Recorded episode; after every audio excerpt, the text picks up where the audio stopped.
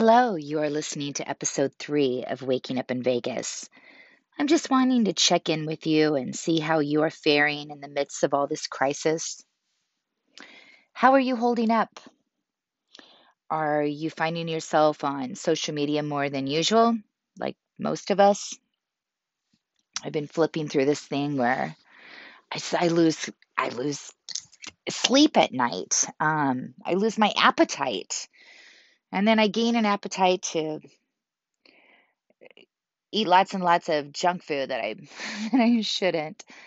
Uh, but uh, yeah, I'm seeing these videos of the wet market where the coronavirus, COVID nineteen, coronavirus twenty nineteen, that is how they found it at the wet market. Um, What, what, what did they say? twenty-seven out of fifty-something cases. They all visited the same market where they slaughter wild animals and eat them. Well, long story short on that, and I'll wrap up this depressing part right there, is I, uh, I'm fortunate enough to be able to get on uh, Whole Foods grocery store delivery today because Amazon Fresh was out of stock of so many things.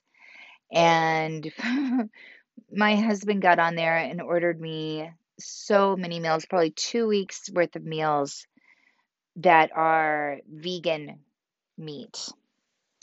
So that That was refreshing.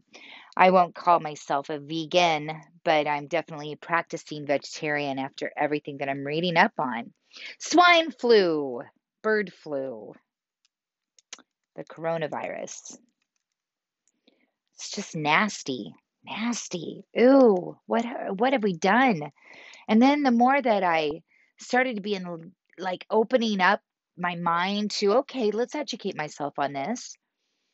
You know, we're not much better here in the U S with the way that we treat our cattle and our pigs and and chickens and, you know, just get on Netflix, watch Fork Over Mouths and all those shows. That'll teach you something. Look at our mad cow disease that we had here. So anyway, that's that's changing. I'm learning the lesson on what we're experiencing right now. How about your uh, your depression? How is your mental health right now? You know, we're already going through a seasonal depression as it is. It's cold, it's warm, it's cold, it's warm, it's rainy, it's cloudy, it's rain. Look at New York City. They're going through all of this devastation and then it's, it's crying outside. Ah, and then here we are, isolated, being asked to stay alone. So what do you do? You you get on the internet, you turn on the T V, and everything around you is just so depressing. I did find something to help, though. If uh, if you are feeling depressed and you can't reach out to any of our bucket list members or friends or the meetups that you might have around here, there is a twenty-four seven confidential crisis hotline. Just text the word HOME, H O M E, to seven four one seven four one. If you don't know how to do that, you pick up your cell phone and you go to text, like it's a new message, like a new person. Put seven four one seven four one, because that's the phone number. And then in the subject line, your message, just put H O M E and text that. And then they will be in touch with you. Once again, that's confidential and it's twenty-four seven. That'll, that'll help with this high cause of depression that we have with social distancing ourselves. I, I don't even trust going out to to anything right now. You know, they're saying, oh, if you want to go out and exercise and, you know, take some walks and this and that and go to a park, get out in nature. No, stay home. Go in your backyard. Stay in your own quarantine and your own bubble, man.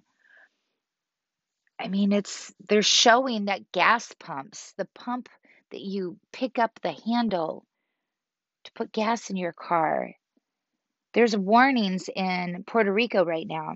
My husband's uh, boss lives out there, and he was telling him, you know, that there's warnings to wear wear the gloves and hand sanitize and wash your hands and everything, because they found the virus on these pumps.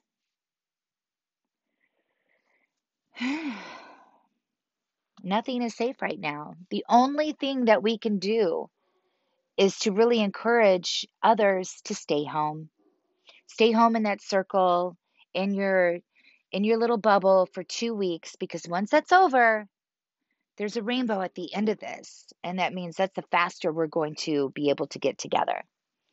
So anyway, I just wanted to get on here and talk a little bit about social distancing, staying home, because the sooner we all can ground each other just to stay home. Don't go visit your friends. Don't let them come over.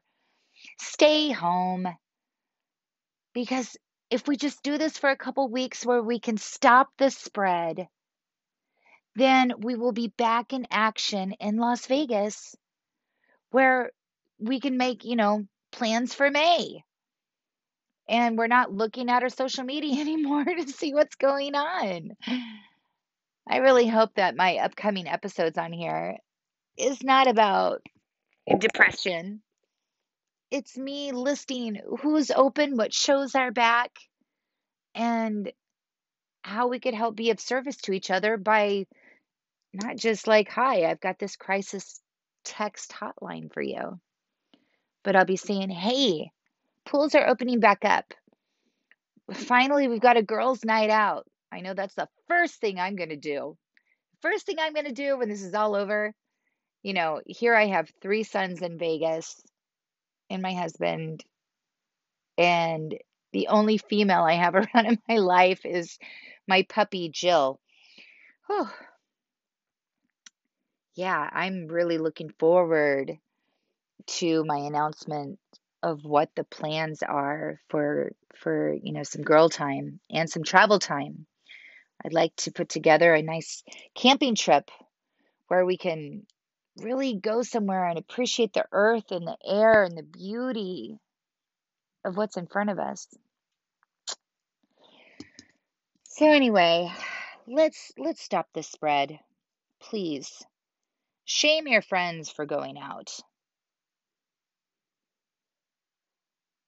You know, there was a, a doctor I saw, one of the writings is, in Italy, the hospitals are so full that when the doctor said nobody over sixty gets a respirator machine. And they don't have proper burials for as many people that have died. Don't let it come to this here.